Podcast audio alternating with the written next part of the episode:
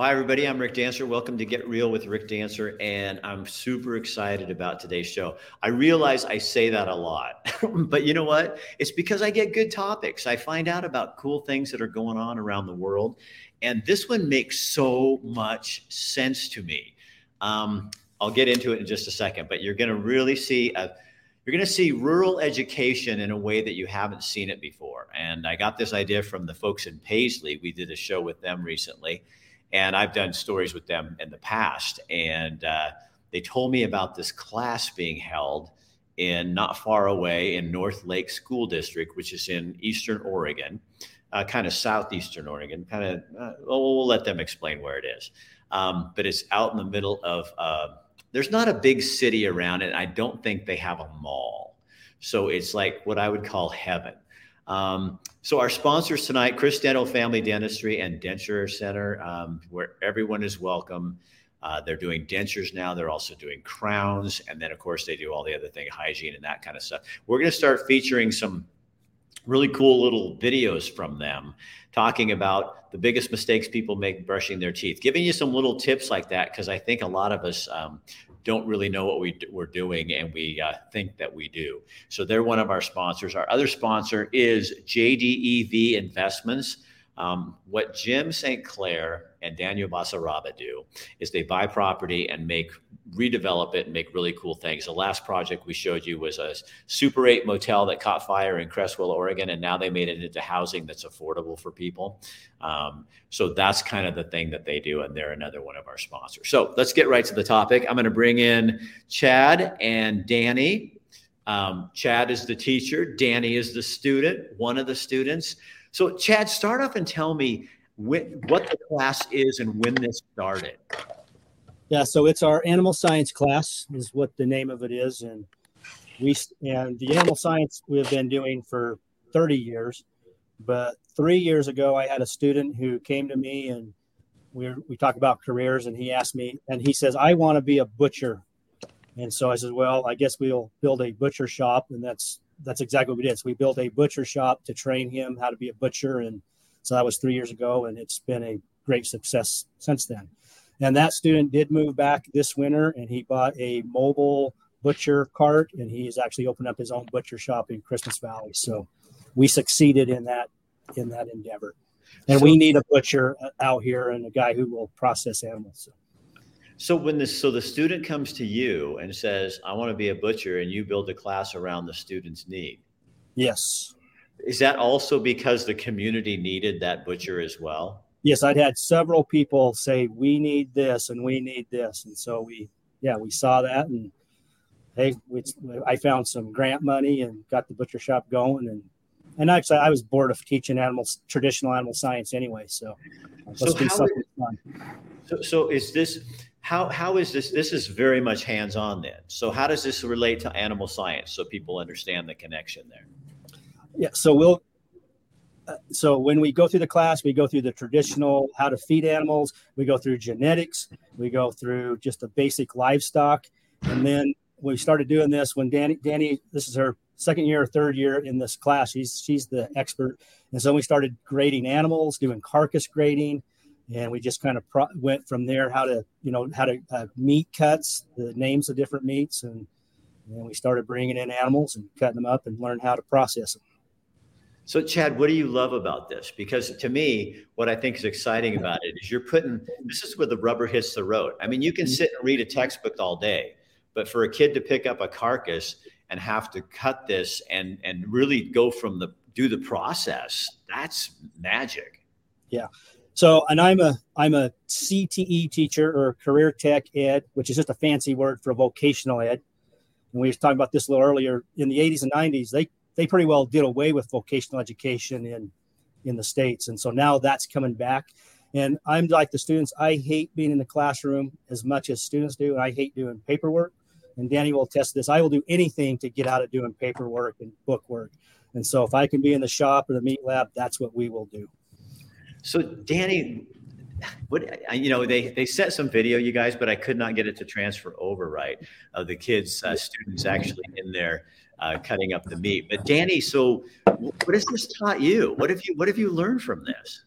Well, um, like Mister Waldron said, it's weird calling – I can't really call him Chad. It'd just be so weird. But like like Mister Waldron said, um, we started off the year last year um, learning how to um, carcass grade a animal. So that is where you – they'll ha- they'll have the carcass hanging up, and you look at it. You see the size, the fat in it, you know, the color of the meat, just the just the live, just or just the hanging carcass weight, and you can judge it.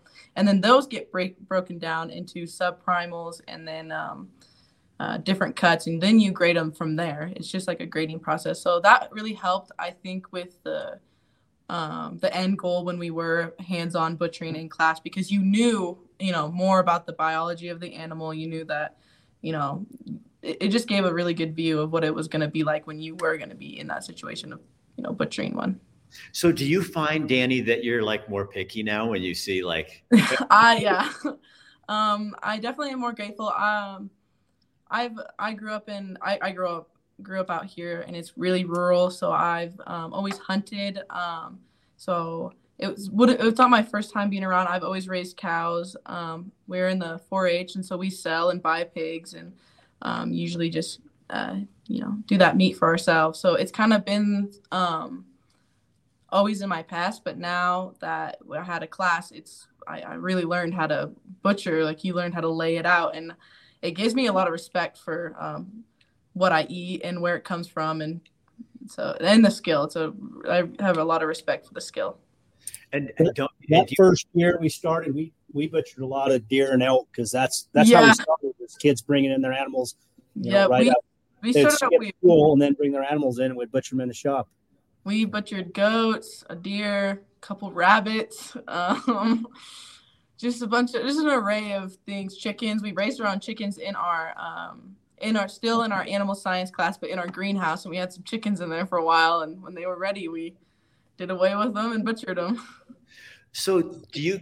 Do you think, kind of, Danny, that you have a better understanding of of the how we interrelate with the, the creation? Um, like the the whole, just the whole picture of how life is. Um, it, it gives me respect, like I said, a lot of respect for life. And when you, you know, you see the, I'm kind of going to go off on a tangent, but you see. Go, go, go. You go to a grocery store and you got this cut of meat and this, and oh, and this one's grass-fed and this one's grain-fed. This one's no G M O. Like, this is all this. And then when you actually just get down to it, you see um, just the the heart, like the, oh, I'm sorry, like the true nature of what it really is. And that's just in the, and I think animals were put here for us to um, eat and enjoy. And we just need to respect them more and not, you know, Um, disregard, you know, the, the methods of butchering ho- at home and the methods of doing it from um, the old time ways. I don't know how it's. To don't you think when you when you butcher it, you're trying to use everything you can? So you're yeah. taking. I'm going to take. I've heard people say, if I'm going to take an animal's life, I'm mm-hmm. going to use every bit of that out of respect for that animal. And you guys really do. You know, you, now oh, you yeah. have more respect because you're actually cutting it up. Yeah, you, you are, you, you see that you can use, a, you have, you just have to be willing to use it. You can be lazy and, oh, I'm just going to, let's say you have a, a pig and you really just like, you just want the pork chops and the bacon, and you could just kind of go through, maybe send some to sausage and just throw away a bunch of stuff. You can do that. But when you get down to it, you see that you can use so much of an animal, and people don't realize that. They don't really understand, like, you know, the refining that comes down with like leaf lard and normal fat. They You don't see that until you actually do it. And you're like, wow, like you can really use every bit of an animal if you choose to and, you know, want to do that. So how many kids go to your school? uh, not a lot. We're a K through twelve school. I don't think we even have two hundred. I don't know about this year, but we. I think we're like two sixteen this year, two sixteen K twelve right in there. So, so Chad, you know, I mean, it, and, and I didn't, I think we've learned over the last few years Um, when, you know, through the pandemic and stuff, that the, the, the jobs that really, when, when you're, when push comes to shove, the, the jobs we really need are butchers and, and, and people working uh, you know, that, that, that the, the very thing you're doing is the technology class, the classes that we have gotten rid of. Um, yeah, the trades, we the need trades. The trades. Yeah. Yeah. So how do, how have you guys been able to keep that in North Lake School District and incorporate that in? Is it just the willingness on the part of you and other teachers, or it, the community support? How have you kept that? The community and parents demand it. And so we we get teased that we're, you know, we have a K twelve, two hundred sixteen students. We get teased that we're uh, North Lake A and M because we have a, our C T E department is fantastic, and we put a lot of money in it. And it's, yeah, so we, we folk, this is a C T E school, a vocational ed school, and we do some English and math and history on the side. So what, what other things do you teach besides this meat processing and butchering? Uh, we have we have a massive shop. We do welding, ag mechanics. We have a greenhouse. Uh, we do computers out here, wood shop. Oh, man, robotics. We do. I, I do a podcast as well. We just kind of do a little of everything. Yeah, so it's it's pretty phenomenal. Why why does this kind of stuff happen in rural Oregon and rural America, and you don't see it in the? I mean, do you even know what your school budget is for a year? Uh, I I don't know exactly, but it's no, I don't. So, but you guys are putting that money to where parents and kids and students really need it and want it, um, yeah. teaching them lifelong skills that that aren't gonna. I mean, Danny, you can show off when you have children someday. If you have children someday, you could show off your uh, meat cutting abilities. And you know, if you went, to, you know, if you went to a big city and you went to a snotty restaurant and had a steak, you could tell them exactly where that came from. Well, I, I'm already pretty um, steak um, snobby. My parents own a restaurant out here, and I'm pretty picky about how I eat my beef. Where's what, what restaurant do your parents own? The Cowboy Dinner Tree. No way. Yeah. Seriously? Yes, sir. Well, you're like a starlet. What can I, I say? Mean, everybody knows about. I had no idea I was having royalty on the show. Oh, no. No, I mean, there is not a person in Oregon who doesn't say to somebody, have you ever been at the Cowboy? You know, I know I get it a lot. I, I was actually in uh, uh, Georgia over Christmas, and I had an Oregon sweatshirt on, and some people stopped me and were like, oh, you're from like you're from around Oregon. I was like, yeah, I'm from Silver Lake. They're like, oh, really? Like, that's where like the Cowboy Dinner Tree is. I'm like, yeah, my parents own that. And I met them in Georgia, and I was like, it was the most, it was the craziest thing. So what's it like living in the little town of Silver Lake? Um, well, you could think, a lot of people would think like, oh, it's dull. You don't go to the movies. You don't, um, you can't, you know, walk down to the store. We're pretty secluded. I mean, Silver Lake really has our restaurant, um, a gas station, a mercantile, and a cafe. Like that, that's about it. But you, there's just so much beauty, I think, from where I live. Like I'm appreciate, I'm just so appreciative, like where I grew up. Um, I, we, you just, you find stuff to do. You hang out with a lot of friends. Um, obviously school takes up a big part of the year. So you're a lot involved in the F F A. That keeps you really busy. Our sports teams keep us really busy in the summer, fishing, um, hiking, hunting, um, jackrabbit hunting. Like it's just kind of like a thing out here. I love jackrabbit hunting. Well, went, you need to come out here. There's oh man, I went to Rome, Oregon, a few years ago on a story, and the, and my son was with me. He's now a hunting and fishing guide, and he said, um, the guy said, uh, "Hey, tonight, what are you guys doing?" I said, um, "You know, I don't know. We're in Rome, Oregon. There's it's not like anything to do." And he goes, "Oh, we can go out jackrabbit hunting." So we go out, and you know, it's dark. And he goes out and, t- and then he just turns on the lights on his truck, and here's jackrabbits everywhere, and we're shooting them. And and then the next day we go to French Glen, and there was like a little bit more of an environmental community there, you know, and this lady says, oh, they're having so much trouble with the jackrabbits around here this year, and no one knows what to do with it, about it. And then my son pipes up and he goes, oh, we went out and shot about two hundred last night. And she went, oh, it was yeah. really fun. It was very, very funny. But it was jackrabbit, a- jackrabbit hunting is uh, a, pretty much a staple out here. It's just kind of like, oh, well, you know, they're pests. They're like rats. Oh, yeah. They're everywhere. And that's just something to do. Um, so what do you think is the most misunderstood thing about kids growing up in rural America? The most misunderstood thing. Um, probably that we're just like a bunch of hicks in the sticks. Like we just like, that's about it. We're all, I mean, most of us, we, you know, we're from a farming community. Um, a lot of the kids out here are very hardworking, um, hold up jobs. I, I started working, um, outside of the restaurant cause I was kind of, it's like forced work over there. Well, I'm just kidding. But, um, I started farming for a different employer my seventh grade year, and a lot of kids who don't whose families don't own a farm, they go for a farm. So we we're just pretty busy, and we're people just think, I don't know, we just kind of just sit out here and do hillbilly stuff. But uh, what do you think of social media?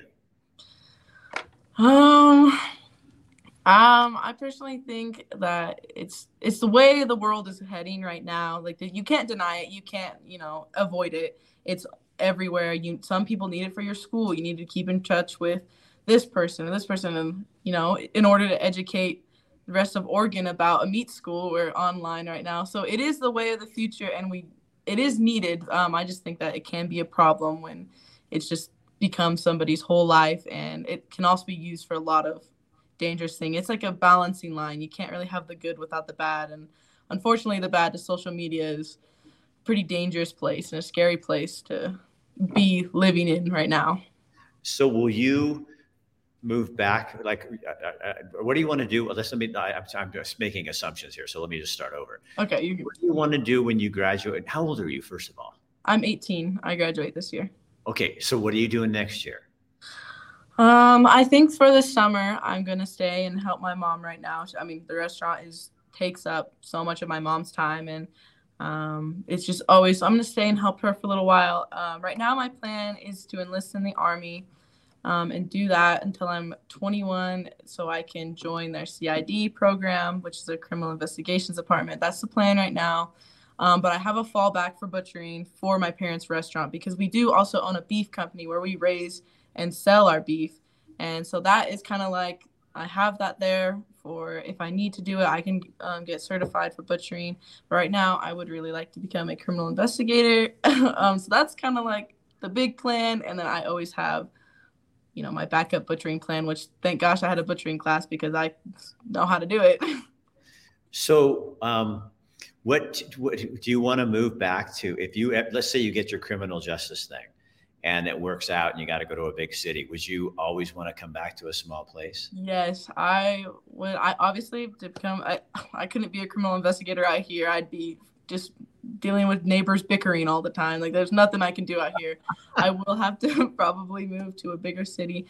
But yes, I um, just would love to come back, live close to my family out here. It's just a really beautiful part of Oregon. Oh, and I just... gorgeous.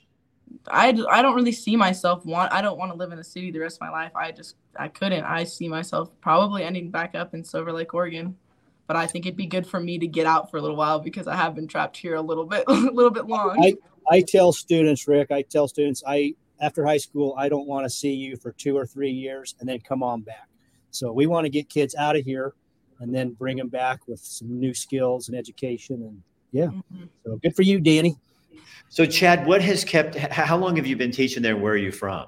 twenty-eight. I've been too long. teaching. Yeah, too long. twenty-eight years.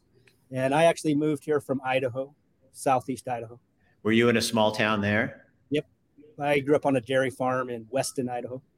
So what's the, what's the thing about this part of Oregon that people just don't, um, don't understand? Kind of what Danny was going on, and it's I, I don't think people understand how good small towns, how good their schools are. Our school is wonderful. We have one of the best schools, and I don't think people realize what small schools can offer. And our, like I say, our our I've not seen a better C T E program, and I see a lot of schools. Uh, it's just it's good. The other thing I like about small town rural America is my wife works in the office in the school. I put all my kids through this school. So we were on trips all the time. I was here, you know, so I kind of raised my family in this building, and that's a pretty good benefit. A lot of people don't have that luxury. Do you guys ever see what goes on in the, you know, I'm, and I don't mean this, like I, I'm saying it and I'm going, oh, that's kind of a weird way to put it, but you see what's going on in the rest of the world. And do you feel like you're somewhat um, secluded from that or? Yes. Yeah. It's almost a pre like I'm appreciative. Like I don't have to, you know, worry. I, I can go pretty much. I can go anywhere out here. I know everybody. I feel safe around here. It's like you you grow up with everybody around here. There's just every everybody knows each other, that kind of thing. And then you go to like a big city and you're just you just feel lost. You're like, gosh, nobody cares about you in those big cities. It's just so huge. And out here, you, you always you have a big support system. Anybody could. Anybody, everybody's here for you no matter what. If I broke down on the side of the road coming home from school tonight, I could call all my class. I could call any of my classmates from Mister Waldron's shop class. They would know how to help. I could call Mister Waldron. It's just like a family out here. Of course, there's a lot of downsides too. Like we, it's not. Like, I'm not trying to paint the perfect picture, but it's just there's a lot to be appreciative compared to a big, ramping city where nobody knows you and nobody really cares to know you. Yeah, people are. They love you, Danny. Their Chad is helping kids learn about the world that is out there for them to experience. Well done, sir. Um, somebody else comes on here. What school? It's North Lake School District, right? Yes. Yeah. Um, oh, somebody's answering for them. North Lake. That's the school. So Which most I, people have. So we we are two hours south of Bend, two hours west of Burns, two hours north of Lakeview. So try to figure that out on the Oregon map. So you are really secluded. Yes. So I we mean, go shopping in Bend, which is two hours away. That's where we go to the doctor and dentist and go get groceries. Yeah. Because and and when I would, I remember I did a bunch of stuff in Lakeview, and I thought Lakeview was far away from everything, and they're like an hour and a half away from Klamath Falls. Yeah. But you guys are even farther away than that. Um, oh yeah, and they got a Safeway. What do you have for a grocery store? You got a Chevron. The Chevron, yeah. Um, so you go grocery shopping in, in Bend. Yeah. Yes, it's like a weekly thing for most families. Like, oh, it's Sunday or it's Friday. We got to just go to town and get our stuff that we need. And it's honestly, you, when you think about it, two hours every week, that, that's gonna suck to go. It's just kind of like we have to do it. Like you need, we need, you know, that kind of stuff. You know, people just do it. A lot of families go out, go to the Costco haul. There's a big. So the town, so I, I recently moved to Montana a year ago, and I'm in a little town that's, there's seventeen hundred people. It's a farming community, and we have to go to Helena, which is like forty-five minutes away. There's a little teeny grocery store here, but you got to go forty-five minutes away. So my wife and I do that to go to the gym, and everybody thinks we're crazy, but we're doing that four days a week to go to the gym and come back. And then we, you know, I do my work and all that kind of stuff, but you just get used to it. And it's, Don't, don't you think that living in a small town, it, there's, there's, it's harder, but that's why it stays small, because you have to be kind of, I would say you guys have to be pretty tough to be able to do that and, and understand who you are. You know what I mean? I mean, if you threw somebody from Bend out here, they would think it's pretty hard. But when you grow up this way, and it's kind of just this life, like, oh, got to go to Bend. I got to go do this. I'm in the middle of nowhere. Oh, I... broke my leg, I gotta wait two hours for an ambulance. Like that's literally just is we're tougher out here. That was one of the first things people said to me when I moved here was they said, well, what about hospital? I mean, what happens if you have a heart attack? And it's like, well, you get to the hospital or you die. I, you know, it's like, I those are the options, you know? So how many brothers and sisters do you have? I have a lot. Um, Okay, here we go. Well, you got a restaurant to run, so mom and dad were looking for help. Yeah, they needed they needed some child labor out now. um, um, so, um, my um, biological dad, I have two younger brothers with him, and then with my mom and my stepdad, I have Jack and Wade. They're my younger brothers, and then I have two foster sisters and one adopted sister. Okay, so that, that's a lot of kids. Yeah. So you you have your own parties then. Oh, yeah. Like, it's great. I'm just, just Chad, what do you think this has done um, for your family, raising your children? How many children do you have? I have three kids. I have a daughter and two boys. They've all graduated and moved on. So. Now, did they go to a bigger town? Yes. My daughter is over at Corvallis at Oregon State. She's finishing up her P H D. Um, my, I, one of my boys still lives here. He does construction in the trades. And I have another boy that's moved to Logan, Utah, and he works for a credit card computer company or something. So, do you think your uh, other two children will end up in, in a rural place, or does it? I don't think they will. I think they wanted to get out of here, and that's okay. Yeah. I mean, that's what's so cool about it is people that are supposed to live like this, you choose, you know, we still have choice. We have choices to live where we want to live. But I think that you really, you know, I love your whole area because I was so impressed with Paisley, Oregon, and what they've done with that school to save it, you know, um, by developing that online school. You know, they saved their district. And, you know, that's another little tiny little town. Um, but what a cool thing to do. And you guys have to be innovative. So that's why when I heard about your class, I thought, you know, teaching kids how to butcher, um, it, it makes me wonder if, you know, in the future, we're not going to go back to needing people more like that. Um, you know, that those kind of, the, the kind of very things that you're focusing on, Chad, those kind of jobs, journeyman jo- kind of jobs are going to be like, I think we learned that during the pandemic. It's like, I heard Jordan Peterson saying today, we didn't need any sociology professors during the, the, the COVID crisis. What we needed was carpenters and people, you know, like, I mean, people like that, that are out there doing it. And there's still a shortage of that. So I think that's cool because it creates, Um, in this vacuum, you've got all these students who can do that. And those are living wage, good jobs.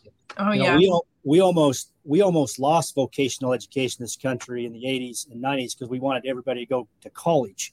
Right. So we put all the money there. But now I think we are in trouble. And maybe a sombering thought is uh, half of electricians are fifty-five years old or older. Half of them.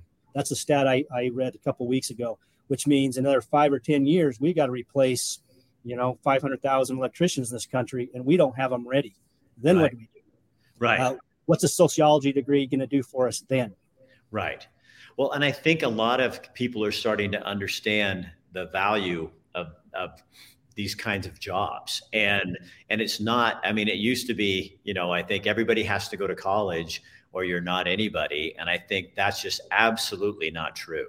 And and I think people, more and more apprenticeships and programs like that, journeyman electricians, plumbers, you know, I mean, what a world of hurt we would be in. Well, just to me, if you didn't have a butcher, you know, I mean, I'd have to learn, I guess, but and I could, but I just have I'd probably just go to Danny's mom and dad's restaurant all the time, you know, but you're yeah. teaching kids some real practical skills that they can take anywhere. So Do you and they're good jobs. They're good jobs too. Like a lot of these students, they'll go and they'll go to get their two-year degrees, and they're making more money than I'm making. Haven't been at a job for almost thirty years, so it's right. good paying. They're good paying jobs. Oh yeah, not, not only our butchering class, um, Mister Waldron. We do. Um, uh, he told you we have a big meddling shop. I've had two shop classes every single year from like my seventh grade year up. Um, so you, I've learned how to torch weld, braze weld. Oxy A C, arc weld. You learn how to run machinery. You learn how to run a plasma cutter, a torch cutter. And a lot of the students are doing welds right now through the college K C C. Um, that's a college in Klamath. And they're they're just doing, they have, they'll have jobs lined up. They, a lot of them can, they because they can run any piece of equipment. And a lot of um, welding jobs pay a ton of money, and we're learning that school that we're we're learning that skill for free right now in high school in a you know high school shop class, and they can they can take it on for the rest of their lives. Chad, you, go ahead, go ahead. Uh, we put uh, we we have a lot of diesel mechanic students that go down to Klamath Community, and then they come back here because we have, it's all farms here, you know, big farms, and so we need diesel mechanics, and that's what a lot of parents push their kids into doing, and then they come back and they have a skill to to help make the farm run, and a, a good skill, skill that you can't just you know, get out of the cereal box. So. No, there's like, we had a diesel school at L C C, um, Lane Community College. And, uh, you know, those guys were coming out of there, guys and women, and making good money. And because you, you, a diesel engine is not just something anybody can work on. So Chad, do you kind of feel like we're, you know, maybe um, with everything that's going on that we're going back in time, that we're starting to make, is that kind of, you know, I mean, I have, but it was by choice. And I know everybody's not going to do it, but do you feel like we're, we're almost having a reality check to go, what really is important? Yeah. And I, I think education's waking up, and people are realizing we really screwed up in the eighties and nineties because they're putting a lot of money into C T E now. Uh, I don't have any problem getting money. When I need something, I ask and I get it. And, you know, there's even, uh, Uh, what was it, Measure ninety-eight that passed in twenty seventeen in Oregon. And that was to take existing taxpayer money that was in education and and put it into vocational ed specifically. And that's worked. It's working, and they're finally starting to wake up and put money back into these type of programs. So it's, yeah, I think we are going back to the, to yeah, when we used to value the trades and these type of skills. Well, I think the other thing, like Danny was kind of alluding to this, is it's it's it's really fun too and interesting. I mean, I remember having woodshop when I was a kid, and I really learned how to do some things that my dad never taught me how to do. And I took an engine shop and learned how to work on an engine, which I've you know never done before because I we don't all grow up that way. And I think um, you know even though I don't do all of that right now, I do have a respect for how things work that way. I mean, yeah, it really is just uh, a super neat thing. I tell Mister Waldron every day I walk in, you know, to the door, Mister Waldron, I want another shop class. That's, I just, it's so much to learn. And you, you just, we have our own projects and we go. And Mister Waldron, he treats um, us and all the students with a level of respect to know he, he teaches us, you know, skills, and he sends us out there and um, puts trust in us that we're going to know how to operate, you know, a piece of equipment properly, safely, effectively. And it's just such a wonderful class, and I, I my, the only reason I come to school. Our our students are required to take shop in starting in seventh grade. All seventh graders take a shop class. All eighth graders, all ninth graders, and then uh, sophomore, junior, seniors. Then they can take multiple classes if they choose. So we kind of, I guess, we force kids to learn these skills, and that's what the community and parents say they want. So that's what we do. Well, there's the biggest thing right there is you have community and parental support. Yeah. So what, and, and oh, Leah's going, okay, I got to get you on here, Chad. You got to see this one. So Leah says, bravo, Chad, for your years of service. I taught in C T E for fifteen years. Unfortunately, the school program closed.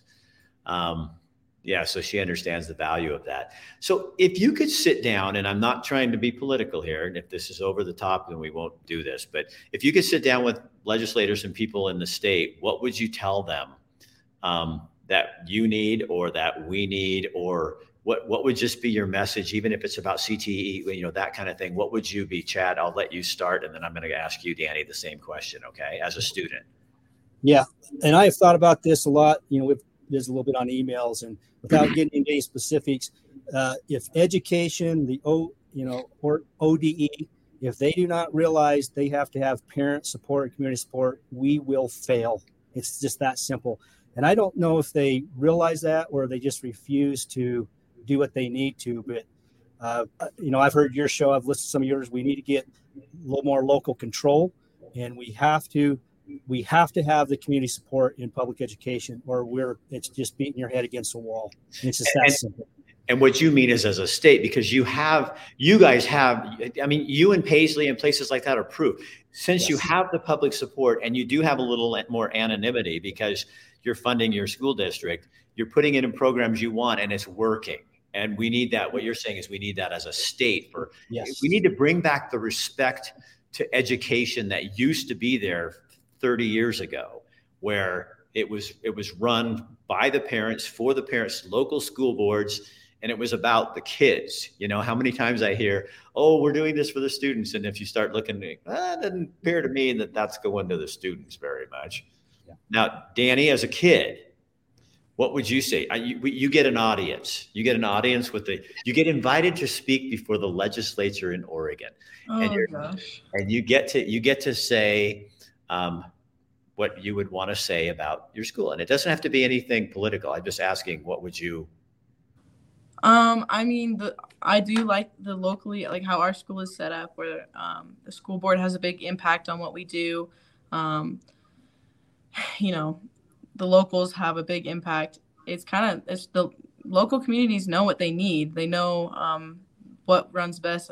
It's kind of hard to have a government, a huge government that you know, is used to um, helping run big city schools, you know, try to form a rural town community in with that kind of mold. It's we, you just can't mold a, how um, our school is ran with, say, a school in Bend. It's just there's completely opposites. That's why that's when the local when the local comes in, it just shows that we locals know um, how it is out here. They know how um, what we need and everything, and people, you know, in Bend or even bigger cities, they'd go belly up if they came out here for a while and saw it. They'd probably have a heart attack to see what we do out here. I mean, you have little seventh graders running um, big belt Sanders, and they bigger school, bigger schools and kids from there, they just wouldn't understand. And they, so yeah, we just, you can't really have big government and a, you know, a government that runs big schools try to do that with a rural school. It's just completely different. The molds just don't fit.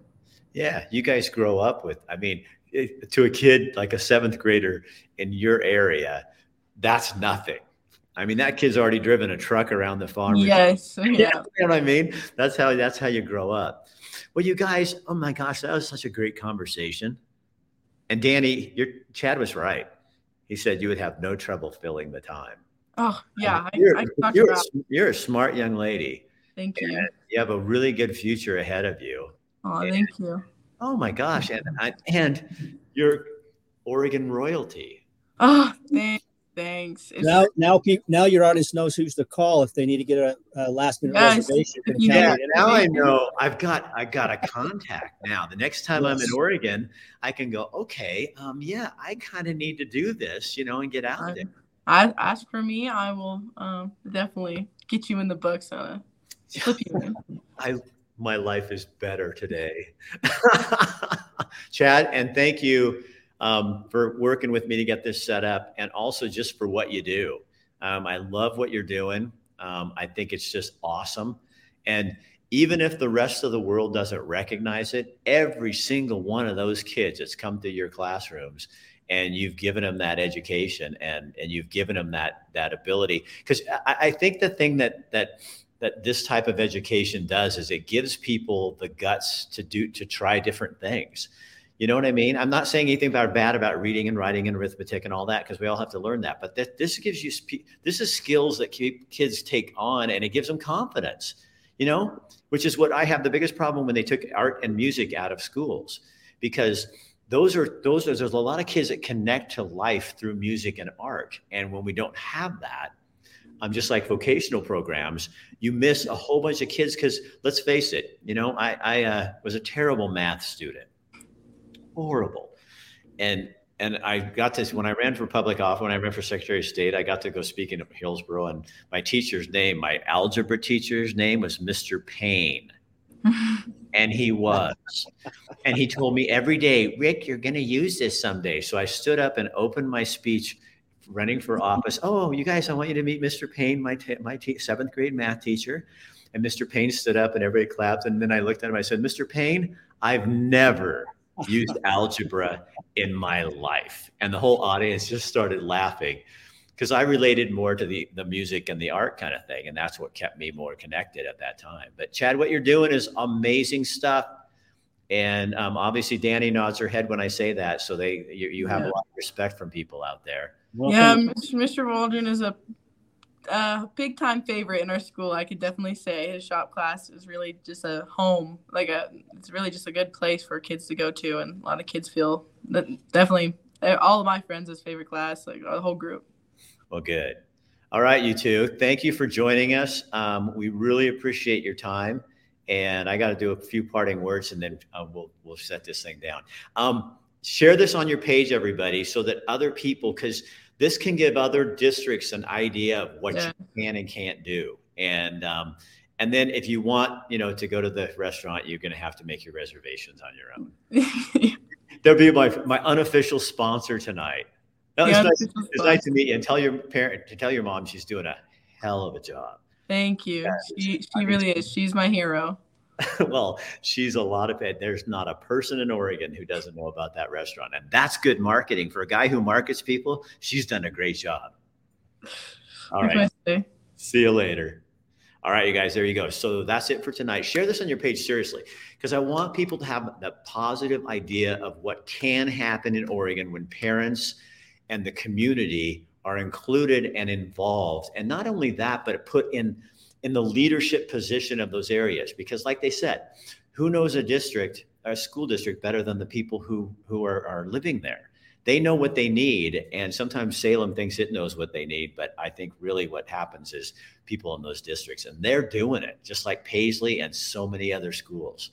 Um, tomorrow night, what do we have coming up tomorrow night? Um, oh, speaking of art, I've got Eli, um, a Eugene artist who is a glassblower, and he is actually, no, he's not tomorrow. He's Thursday night, but he's like, he blows glass for Disney. And um, super cool guy, kind of hippie, very Eugene. Um, you're going to enjoy the heck out of him. He's on Thursday night. And tomorrow night, I have a young man uh, named Benjamin Elliott. And he does, he's the most interesting dude because he's like thirty-three. He's worked, he heard one time about a young man I did a show with that had cancer, terminal cancer, and went out and became friends with this guy, helped him uh, get to do some amazing things that he dreamed about doing, and Ben helped him, and then the young man died. Well, Ben has recently decided to kind of chuck everything, and he's going off on this little adventure of a lifetime, uh, working at a ranch um, three hours from the latest town. So you're going to love him. Ben is a great guy. You're going to enjoy the conversation. All right, I'll talk to you tomorrow. Uh, share this on your page. We'll see you soon.